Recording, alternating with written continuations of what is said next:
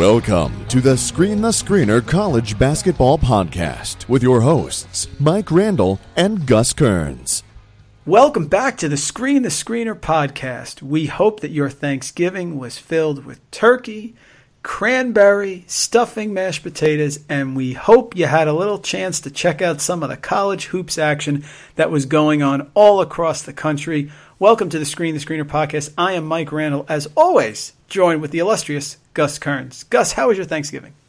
Oh, it was great, Mike Randle. Uh, did you enjoy time with your family and friends? Of course. We, the, the grandparents, we went to the in laws, which means babysitters, kids were off the wall.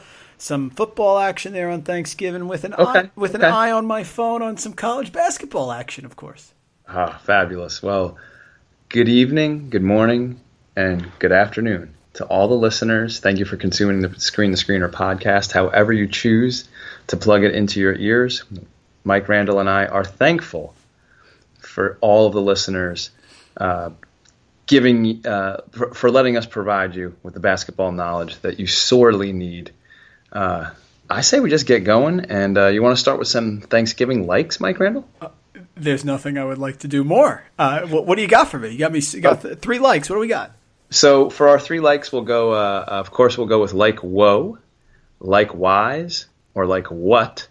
Uh, I will just present them Thanksgiving style to Mike Randle. Uh, the first one I'm going to say, Mike Randle, how do you feel about three football games on Thanksgiving? Uh, I have some thoughts on it, but I just wanted to hear uh, how do you like three games of football on Thanksgiving? Uh, for that one, I'm gonna go like well. All right, I like the two. To me, growing up, the Lions and the Cowboys on Thanksgiving. Lions and Cowboys. Here's my issue, Gus, with the three games, and that's why I said like whoa because I'm not totally sold on it.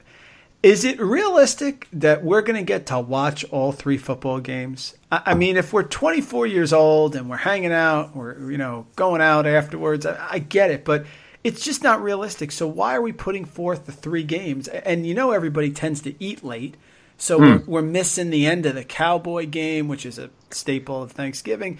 And the night game's just a tough one to watch. I, I feel like they've pushed the envelope with these Thursday games. I was reading something that um, that now that the NFL is considering maybe eliminating the Thursday games. I just think think it's a little it's a little much on Thanksgiving. I like Detroit and Dallas. Uh, here's my here's my one take on this. I'm gonna say it's great for washing dishes afterwards. So big shout to Jack Johnson and washing dishes off of the From Here to Now to You album. Um, washing dishes, watching football, maybe on your phone or your iPad. I gotta say it's pretty helpful during Thanksgiving. So I'm down with uh, the extra game, uh, if for that reason and no other reason alone. And that that's great, Gus. You know, I guess if you can't listen to the Screen the Screener podcast, by the way, available on iTunes, Stitcher, and iTunes Radio, or TuneIn Radio rather, uh, if you can't listen to that, then I guess watching the football on the phone is is for dishes is good. Uh, that's a good point. Uh, next like is how do you like the high noon NCAA hoops game, which was this year was pretty tight. It was Baylor, Michigan State. Uh, How do you like that high noon game on Thanksgiving? Loaded question, my friend. That's a likewise. Okay, I would have said likewise if that was at seven in the morning. All right, but I like the hoops game at noon. Uh, We're going to talk about this later. The college basketball schedule has been absolutely outstanding this year, and, and they continue to bring us big time matchups in tournaments. Baylor, Michigan State on noon at Thanksgiving. I don't think there's much better than that, besides maybe Miles Bridges cupping another dunk on the baseline. But uh, that's a likewise. I say yes, please. Uh, give it to us every year. And the only takeaway, uh, the only negative about this is, I'm just sorry for the travel for the teams. It seems like the some of these teams, Michigan State especially, are just traveling around like crazy uh, to all these different places. Um, I just hope they get back to class soon. That's that's all I'm hoping. It's a fair uh, and my next two uh, are are just very simple Thanksgivings. Uh, Mike Randle, cranberry sauce. Likewise, the more Yeah. sweets, the better. Love cranberry and sweet potatoes. Solid. And last one. How about a Saturday leftover turkey sandwich? Uh, how about the one I'm going to have in five minutes? that's a likewise as well. I, I love that you have it stored away in the Tupperware. Well done on the likewise, like whoa, and like what's. Very nice, Mike Randle. Um, Hey, I think uh, we need to review a whole bunch of games. So, you want to hit some uh, news and notes? Yeah, let's go to our uh, news and notes. News and notes from the hardwood. All right, first first game that we have to get to. This got kind of swept underneath the rug, but it was definitely a game that you need to pay attention to. Um, this falls under the category that we mentioned earlier on the previous podcast of rock fight. Um, Louisville, Wichita State. Play this game again every year. Um, and if we play this game again, like next week, this game is going to go 10 points the other way. Louisville won by 10. Um, but this is a classic grinded out. This just felt like an old school, like Big East. Uh, we're just going to like defend on every possession like it's the Dickens. Do not put the Shockers to bed because of this loss. Um, they are still going to be live come around uh, when they start tournament uh, when they when they start conference play. Um, but I think this game just needed a quick mention, just because there were so many other great games, and this great and this was a great game. You know, on any other uh, holiday season would have gotten the spotlight. Yeah, no doubt. I have been so impressed watching Louisville. I can't remember a Louisville or a Rick Pitino team, for that matter, that is this big. They mm. are huge across that front line. They are. The, the the outside players make a lot of shots. Snider was making a lot of big time shots for them, but they are going to be. You know they're going to be tough because every year with Pitino they get better and better as the year goes on. Right? We know they that. Do. Okay. But he, they're tall and they're long and they can defend. When we get to the the Baylor game a little bit, that is what really struck me. I mean, he mm. does a great job. They have athletes. He's deep. His bench is good. Wichita State, we the first team we ever talked about in the Screen the Screener podcast was Wichita yes, State sir. and Conner Frankamp. So this is in no way a negative for the Shockers, but no. Louisville is good. Uh, and uh, yeah, I'm with you on Snider. I like the little point guard play. Uh, they do have athletes. They always do. Uh, and Pitino does do a good job um, running his sets and have his, having his guys ready to defend uh, and defend like every possession really matters. Um, I'm happy that we're talking about Louisville on the basketball front. I was kind of waiting for us to do that, so I'm happy that we got there with Louisville and uh, the Louisville Cardinals. Uh, second game we'll take a peek at Baylor, Michigan State. And again, we talked about the travel thing. Travel is an issue for Sparty. They've been all over the world legitimately. Um, plus, this provides evidence for your Final Four pick, Mike Randle. Would you like to expand on the Baylor Michigan State game just a smidgen before we go deeper into Baylor? Yeah, bit, I, I, can't talk enough about Baylor. First of all, Izzo came out and said he's apologizing for the mm. schedule that he had for Michigan State. I, I would never say anything about that, but I have to tell you, this has been a murderer's row schedule for him that he has had early on. I mean, this has been really, really difficult. He's playing every big team that you can imagine.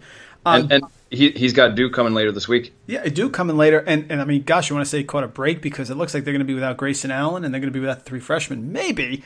But, Maybe. Sti- but still, I, that is a tough game. Listen, Mich- Miles Bridges and, and the crew at Michigan State, they're solid. They play hard. They're getting better. Eron Harris. Uh, but Baylor is a team to be reckoned with. And so I think Michigan State, obviously, they're going to battle down in Atlantis, but I just think Baylor right now is a team that you have to keep your eye on. I picked them for the Final Four. I like what they're doing. Superior. I, I do think that Michigan State, these games and these losses early are going to mean they are going to be a pain in the rear, low seed in the tournament. I mean, seven, eight, you know, somewhere around there potentially. Yeah. Potentially, no one's going to want to play them. I imagine Gus if they're the eight nine game for some reason. Let's say they end up with like Ugh. nine ten losses, uh, something whatever. But you know they're going to be. Do you want to be the one seed that's playing them? Are we going to feel comfortable if Oregon's playing Michigan State in the eight nine game? I don't know if I am. Uh, I mean, talk about a fishy line right away. Here's the uh, one takeaway I had from this game: is it seems like Michigan State just needs to get. Uh, they have a number of things to get in, in you know, in order in house. But I think priority number one for Michigan State and Sparty and Izzo is they need to get their roles defined. It seems like their roles aren't clearly defined um, for the players on the court, and it seems like they're still feeling that out. I think if they can get that sorted out with some extra practice time um, while they're not on an airplane traveling here, there, and everywhere, um, I think that's going to be a huge plus for them moving forward. Uh, so I think if they can get their roles uh, in order and figure out who's going to do what at certain time at certain times on the floor, I think that's going to fix a lot of the problems because they do have the talent. Um, I think they just need to find the proper spaces for that talent to fit into. And they're uh, and they're young, and I mean, you know, I think maybe if in retrospect, Izzo basically said it. I don't know if this is the team to have this schedule with, you know. Yeah. But you know what? He'll find a way to get through it, and like you know, they'll, they'll at the end they'll be rolling. But it certainly prepares them for the grind. That's for sure. Uh, next game, we'd be remiss if we did not talk about Kentucky against Tennessee Martin. Dear um, Lord. Do, do, we need to bring up Malik Monk and the breakaway dunks? Yeah, we need to bring up you picking Malik Monk on your All American team, and me sitting here going, "Why did I not pick Malik Monk on my, my All American team?" Well, um, we we can get to your uh, Kentucky All American pick uh, later on uh, because uh, De'Aaron Fox did drop the second triple double in Kentucky history this evening. Um, uh, so I think both of our picks are pretty secure. But you know what? The, uh, I mean, we can go qu- very quickly through this. We don't need to like belabor the point that uh, Kentucky is very good and they've put up 100 points and they're in the 100 club and so on and so on. Um, how about this? Along with those breakaway dunks, like those were on Sports Center and on the highlights. You know what else I saw from Monk? I saw two sweet mid-range game floaters from him that were totally sick, where he broke somebody down off the dribble uh, big man came over to take a charge, and he just shot up these beautiful, super soft floaters, uh, totally Justin Jackson style from UNC. Those are the two things that I took away from that. Almost as impressive as the dunks. It's almost like his NBA game is coming uh, full circle right in front of us. Um, but you know those floaters don't make Sports Center and don't make the top ten, but they are just as important to his development as a player. I was really impressed, impressed with Monk um, for the huge human highlight film, but also for those mid-range floaters. Yes, Monk is becoming their go-to guy. He's becoming their big-time scorer, and so is Briscoe. But you, you know, we point out no Briscoe in this game. That's a big Good deal point. right there. Um, Great. That you know, Monk is a, a, de- a, deadly shooter. He's athletic as heck. He's still going to fill into his body. Mm-hmm. This team is going to be an issue. Your call about Fox and Monk being the, the best backcourt also was excellent. Um, Look out. Nothing negative with Tennessee Martin, but without Briscoe, for them to put these points up in the way they did, they are going to. Boy, are they good! Holy they cow! are rolling. Uh, you know, so this next game, I can't wait to take a closer look at, even if it's just for two individual stats. Okay, we have UVA versus Iowa. Okay talk about differentiate, differentiating in styles, differentiating in coaching. Yep. Um, Iowa's coming in averaging over 90 points a game. Um, we know UVA's defensive prowess. So what happens? Iowa scores 41 points in the game total. Not at halftime. The whole entire team scored 41 points. okay, and to put this into perfect perspective, and to really pay homage to UVA and how well they played, the next game Iowa played, the very next game in the same arena, Peter Jok put up 42 points by himself. Unbelievable. So, what does that speak stronger to? Does that speak stronger to like Peter Jok like got a little annoyed and said like, you know, UVA held me down, but the next team can't hold me down. I'm going to go off? Or does it speak to how hard it is to score on UVA. I mean, what in the world? Peter Jok scored more points by himself in the next game individually than his whole team did against UVA prior. Yeah, um, it's it's amazing. Virginia has done it. Virginia has been able behind Tony Bennett to basically do a style of college basketball that you cannot practice against because everyone, right? Iowa State, Kentucky, Duke, UCLA, they want to run up and down the floor. They want to get in the hundred club. Virginia is an old school. We're going to play defense. We're going to we're going to we're going to lock you down and we're going to out execute you. Now, that has not played well for them in the NCAA tournament where typically Correct. your running gun teams do get the advantage. But it is a credit cuz they are unique in what they do and it's such a great point you made. They scored 41 points total Iowa and then Jok puts up 42 on his own. It's unbelievable. Uh, So That's a credit to Virginia. I just felt like in that game, every single pass that initiated offense for Iowa, once the ball got into the scoring zone, like within three point range, I felt like every pass was contested. Yep. Every pass was was was an effort, Everything was was uh, off balance. UVA has this unbelievable pace that they play at. It's not like they are frenetic defensively. They are just all over everything. And then go ahead and flip the script, right? So let's go to the offensive end. London Perrantes and uh, the, the freshman they have, Guy, they play at this unbelievably uncomfortable casual pace. They are just so. It's not even like when if you see them run their offense, it almost looks lackadaisical, but it's just so casually slow and at their own pace that it puts the defense in this weird position of um, strange uncomfortableness that they don't know what to do. They don't know if they should attack aggressively, lay back, and then boom, you know, UVA puts up 75 points. Oh, P.S. I know my London Perrantes All American pick maybe, you know, down the drain, but guess who was the MVP of that tournament? London Perrantes. You got it. I, you know, and it's not. It was not uh, me being against it. Is not against London Perrantes. He's a he's a tremendous player, and he's as valuable to Virginia as any team is valuable to any other team in the country. The issue is whether that is going to translate. Whether we're going to get like an eight point a game guy on an All American team. Maybe we will. If Virginia is successful, they win the ACC, then we certainly will. He is as yeah. valuable to them as anyone else, whether he scores or not. He he he is he is one of the most unique players in NCAA basketball. I really love watching him play if we don't talk about Butler, Arizona, we would be doing our listeners a disservice. Oh, what a game! I, be- I believe we ID'd this game early on as like a fishy line because Butler was favored by one over Arizona, who was ranked eighth yep. at the time. Yep. Now, um, your guy, Kobe Simmons, tried to pull a repeat performance. He tried to win the game in the second half all by himself. Not saying that he was going for his or he was ball hogging, but he did attempt to make some big plays in this game um, to win the game in the second half, which he almost pulled off. He went scoreless in the first half, uh, scored double digits in the second half. Um, and this game was very similar to that Wichita State Louisville game where everything was contested. Um, every jump shot was closed out on. Every post move, you know, was doubled on the dribble there, there was nothing that that was easy in this game whatsoever on either end. Um, okay, here's what I saw. Okay, tight game. Arizona has a lead. About three minutes to go. Guess who fouls out? Lauri Markkanen fouls out. Yeah. Our guy from Arizona, seven foot freshman who we think is super skilled, was having a great game.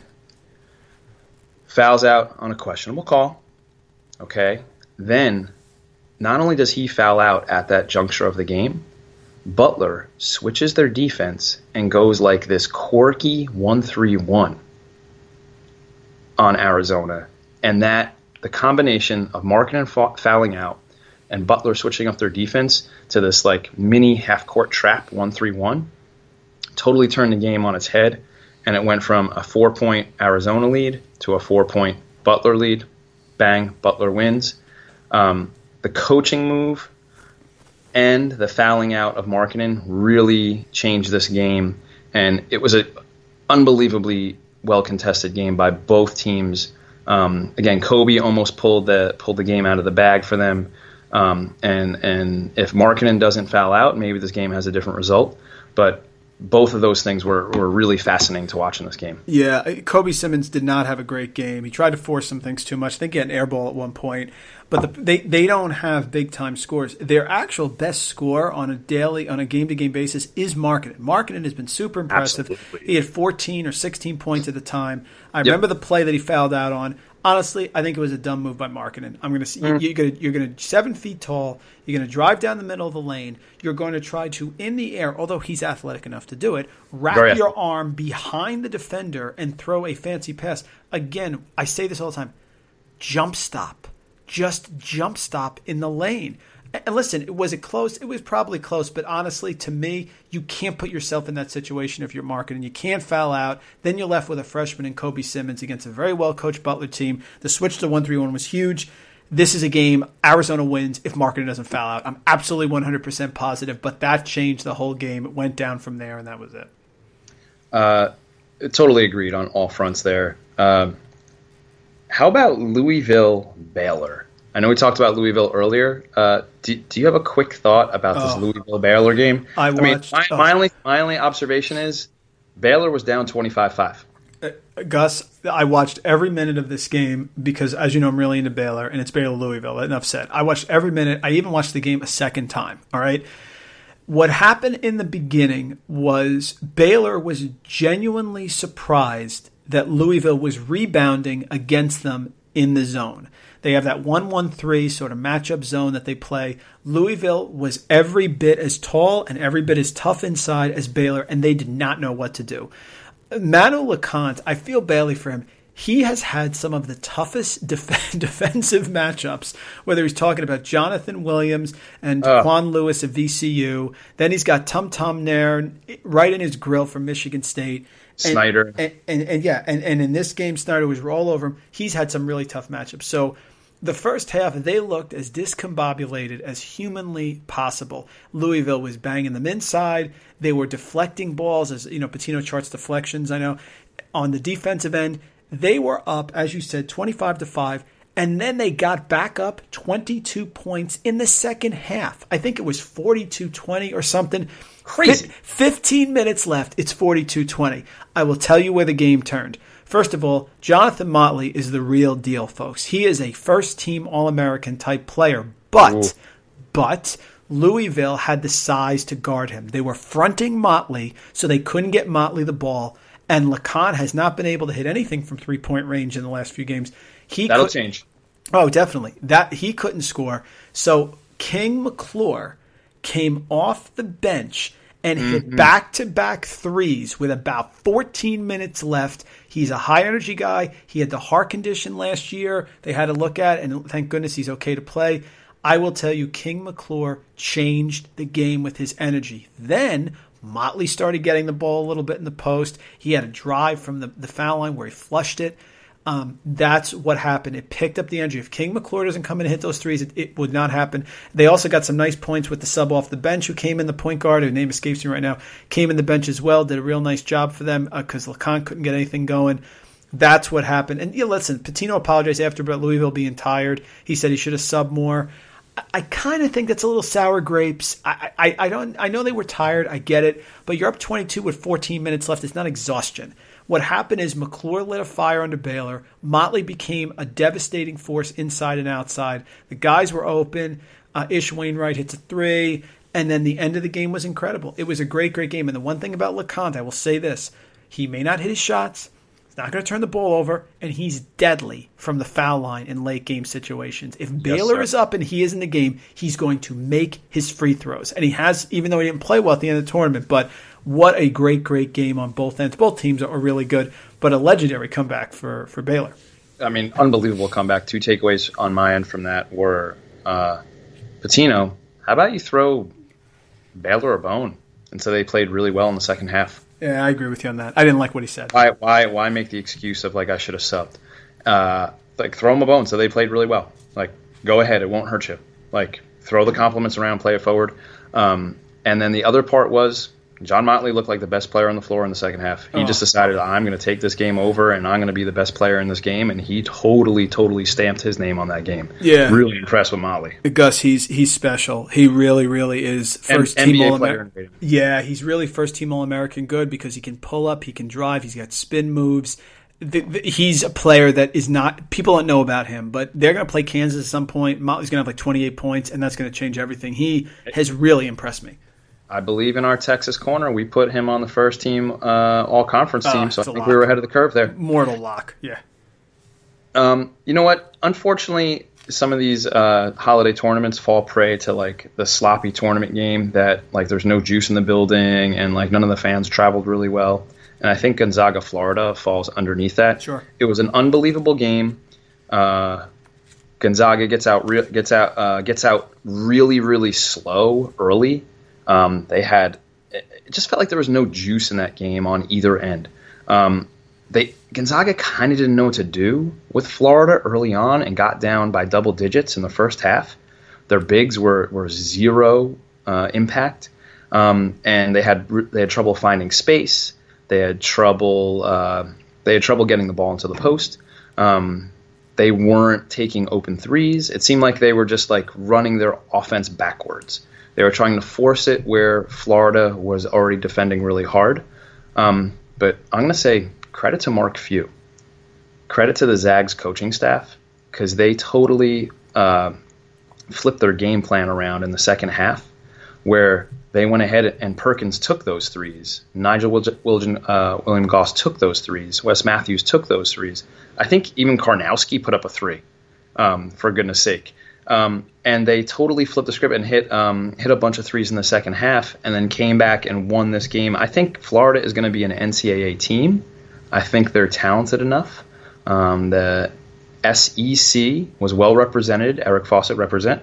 Um, so I think they were uh, I think they were really really uh, served themselves well in this game um, by playing unbelievably well in the first half and actually shutting down the Gonzaga attack. But Gonzaga was just too much in the second half. Um, and Few was just masterful with how he how he changed things in the second half and really adjusted to what Florida was doing, and that's what great coaches do. And Few just proved himself to be a great coach in that second half. Really impressed. Yeah, great. Two takeaways. One, Gonzaga's good. They're legitimately good. You called them for the Final good. Four. They are a solid team that can play with anyone.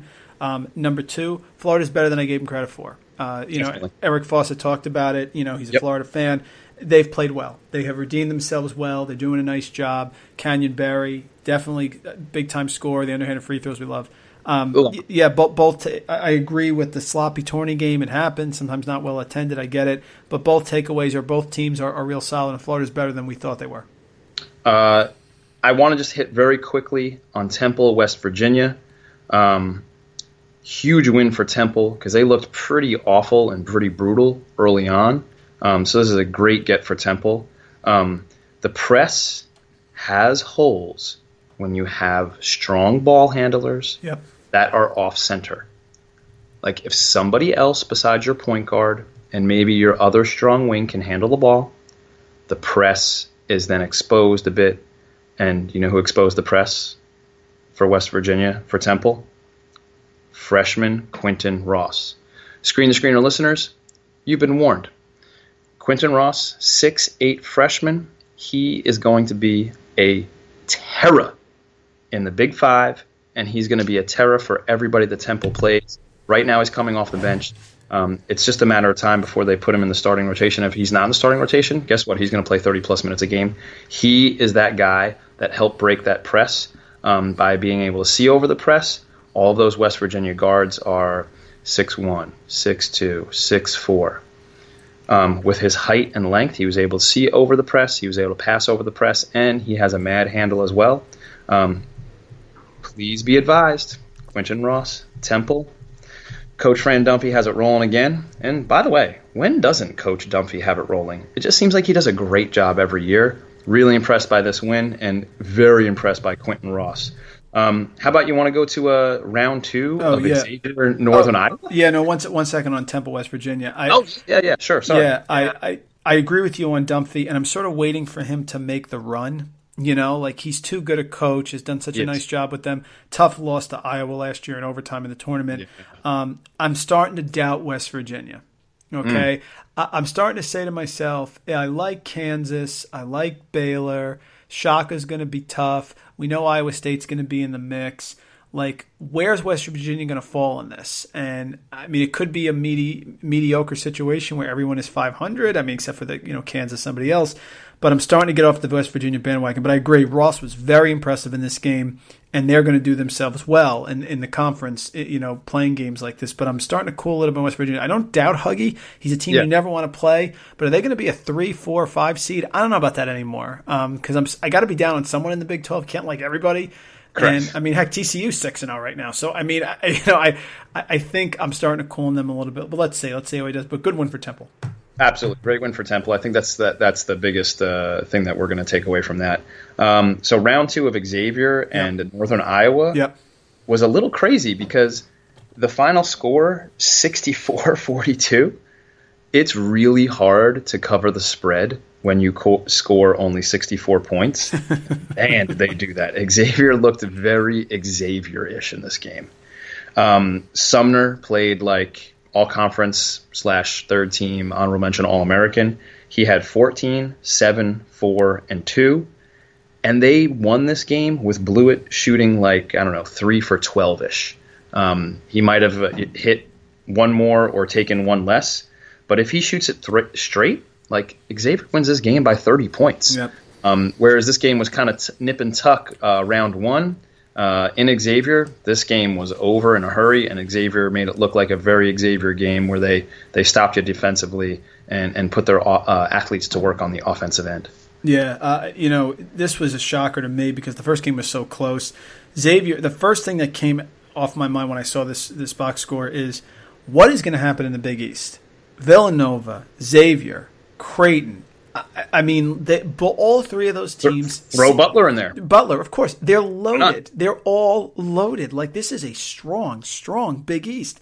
Um, Northern Iowa was really good. No shame in this loss. This won't affect them at all. I mean, it was just tough. Xavier took them out to the woodshed, took it, you know, took yeah, care of business they, there. They just beat them up good. Bluiett has Bluiett has not gone off yet. He has not gone off. He's not gotten going yet. When that happens, I can't even imagine what this team's going to be like. Right now, Sumner is the guy, and they're playing well as a team. But Bluiett is a, a, a first team All Big East type talent guy. Definitely, and, and, he has not even hit his stride yet. So very impressed with Xavier. I can't wait for those Big East games. I mean, like you said, Butler at Creighton, Creighton Xavier, Villanova. I have no idea who's winning those games. I mean, yeah. this is not going to be Villanova. It just makes me feel better. Villanova is not steamrolling the Big East this year. It's just not going to happen. They're not. They're they're going to face some tough tests. I can't wait to watch those things on Fox Sports. Um, I'm so glad Fox Sports and uh, you know RAF are going to bring us some of those huge Big East games. Looking forward to that. Onions.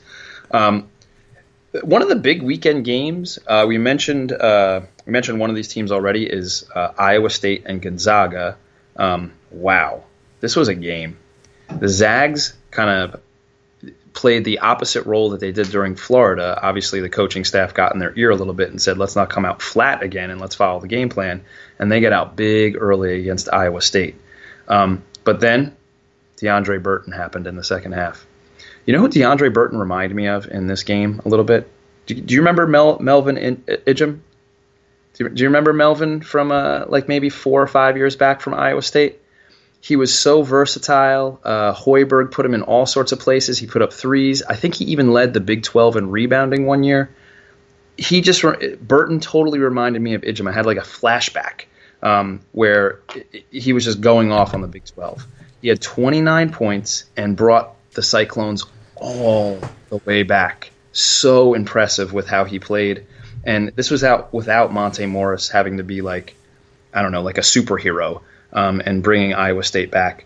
Uh, this was a huge win for the Zags against a ranked opponent, something they get a very rare opportunity for.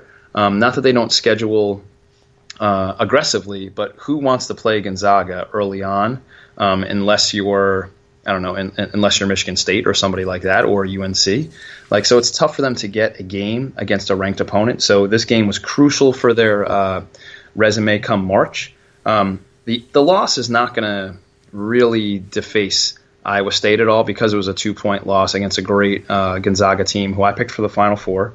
Um, but they will be a live team in the Big 12, and if they if they can find a way to play around this uh, lack of size, man, I, I just think I just think they're going to be really live in the Big 12. I think they're going to be be a player. I'm not saying they're going to take down Kansas, but I think they're I think with Monte Morris running the show, I think they're going to be very dangerous in any game, at any venue, especially in Hilton.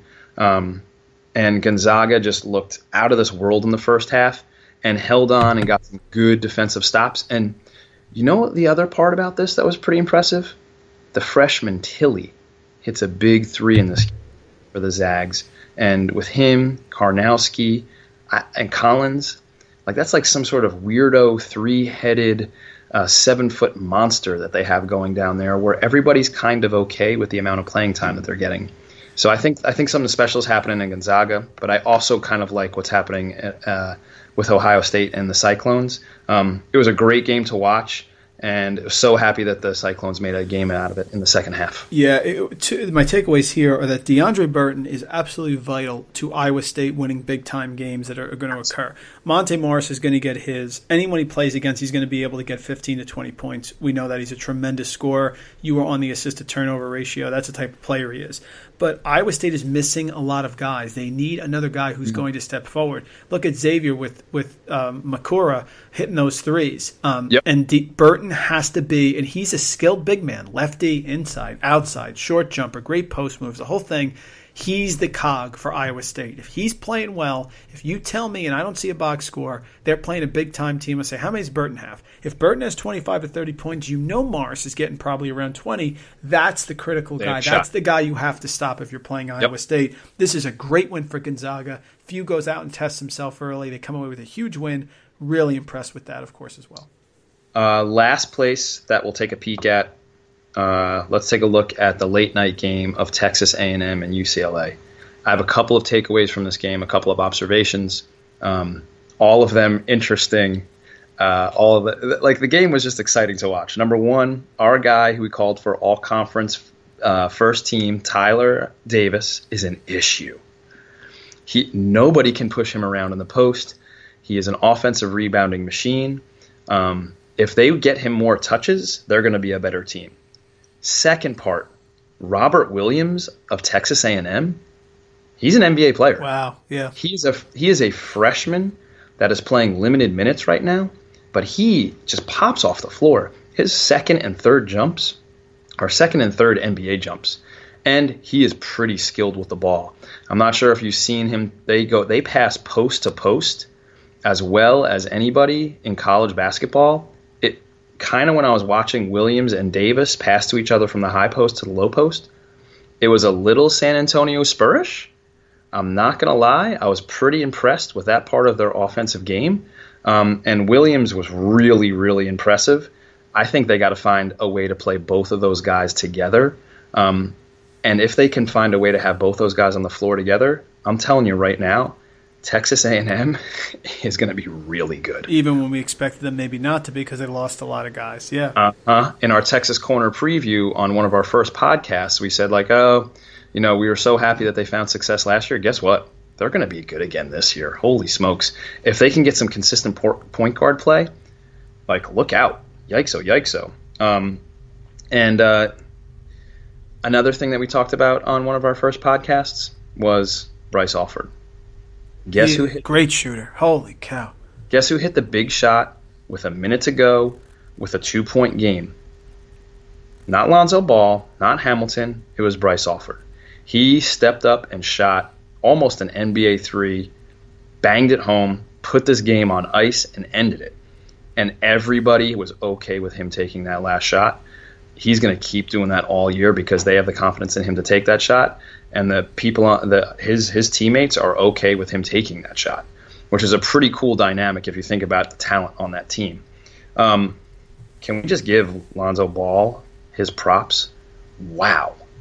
Lonzo Ball is like Kyle Anderson. Remember Kyle Anderson for a couple yeah, years ago? of course, yeah. Like the, the big, smooth, slow, take it easy guy that plays for the Spurs now.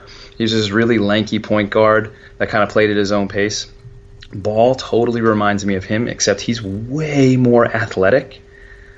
He has a, different athletic ability than Kyle Anderson has. He can shoot it way better, and he's unbelievably quick. Um, I loved Kyle Anderson as a player in the NCAA, and I love him as a pro as well. So no slight on Kyle Anderson, but Alonzo Ball is that much better. And you know what this really reminds me of? This took me back a couple of years. I don't know if you remember this. Um, do you remember that New Mexico team that was pretty good? I think they were like a three seed, um, somewhere around there in the, in the tournament, um, where they had Kendall Williams. Yeah. Oh, it's a great one. Yeah. Yeah, and Kendall Williams had like a couple of crazy games that year. One game he put up like forty-five plus. Yeah, we lo- had, we loved New Mexico that year. Was that the year they yeah. lost to Harvard? They yeah, they uh, they won the um, the regular yeah, season and then the and then the tournament. Yeah, great great memory. Oh my goodness, unbelievable recall. Um, and then they had Carmen Cameron uh, Bairstow as yeah, well. Yeah, good one. Right? Excellent. Yep. So I feel like UCLA has the exact same setup that they have with that, except with so much more talent. So Lonzo Ball is playing like the Kendall Williams role, and like you have Welsh and Leaf playing the Cameron, Cameron Bairstow role. Um, so, you know, Alford knows how to put these guys in positions to be really successful. Um, you know, Bairstow got went on to have a, a, a get drafted out uh, and by the NBA. Um, Kendall Williams was a first team All Mountain West guy. Um, so he he now he has NBA talent at all positions, and he's going to run those same sets. So I, I think Alford's got something cooking here. I'm not exactly sure what, but I think it's going to be really exciting to watch. Not only are they going to be like regular members of the 100 Club, like dropping 100 points, but like Ball has NBA three point range. Alford can take and make big shots.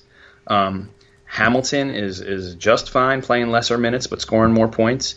And like we said, like Welsh and and Leaf are those two big guys down there that don't mind doing the dirty work and getting those boards. Man, th- this game I took so much away from this game. I felt like I, I just got like a better feel for college basketball on the whole after watching this game. And great win for UCLA because they had to win a game in the 70s and it wasn't in the hundreds. Yeah. Great for UCLA. Yeah, they listen. This is a make or break year for Alford. Okay, he's got talent all over the place his, his uh, little little Alford Bryce Alford is going to have shots open galore because Lonzo Ball and Leaf and these guys are going to attack the basket. They're going to Yeah. push the pace.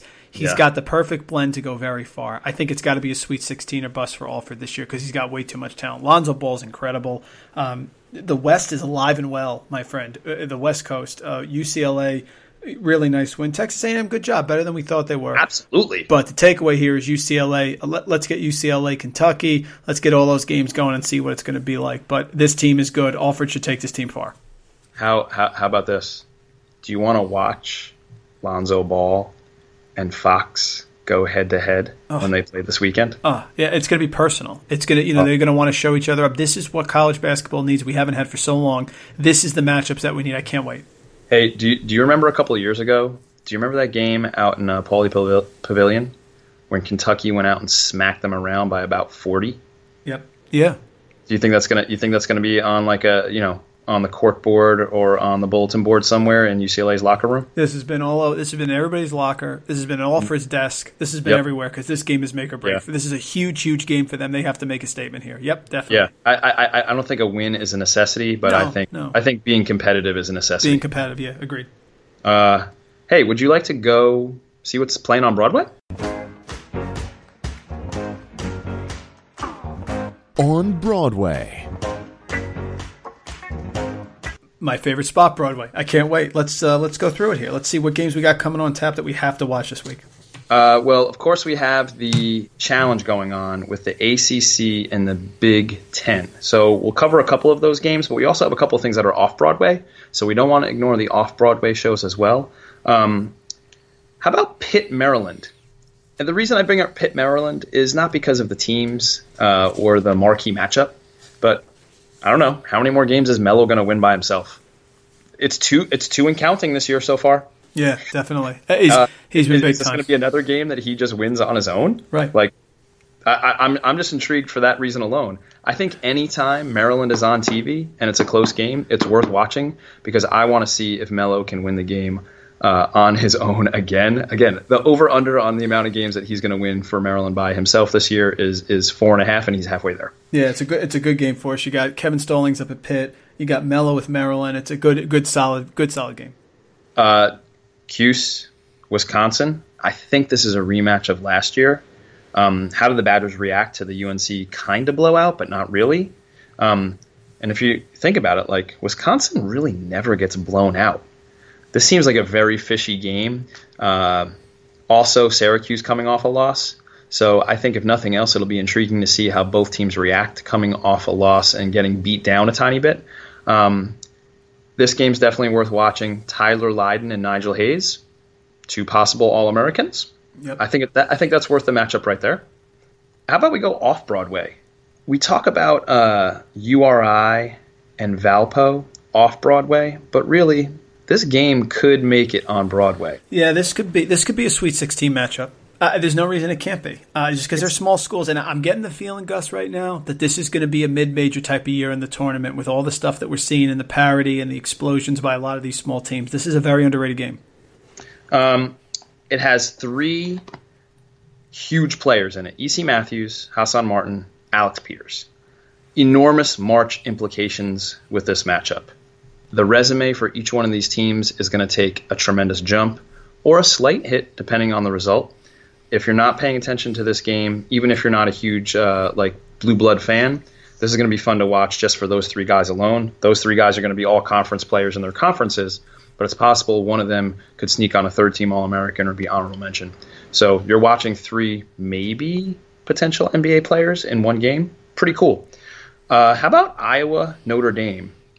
I'm going to say let's take a look at Iowa Notre Dame during our fishy line segment. How's that? Yes, which by the way, folks, let's give credit where credit's due.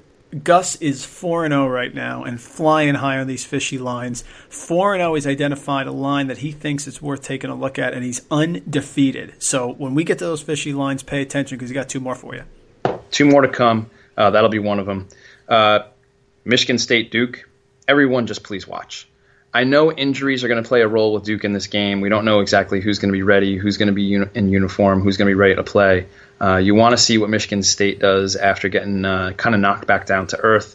You want to see how their freshmen uh, respond. You want to see how Izzo responds. You want to see, like we talked about earlier, if those roles are further defined. Um, there's so many storylines here to t- pay attention to. It'd be silly not to pay attention to this game and have your eyes glued to it on the TV. Um, I'm intrigued for all of those reasons. Um, but again, I just kind of want to see Miles Bridges. I'm just I'm just being a little bit greedy. I just want to see him play again. Yeah, and there's going to be a sense of urgency around the, Spartans here because they've lost mm-hmm. some games. That this is a tough scheduled game.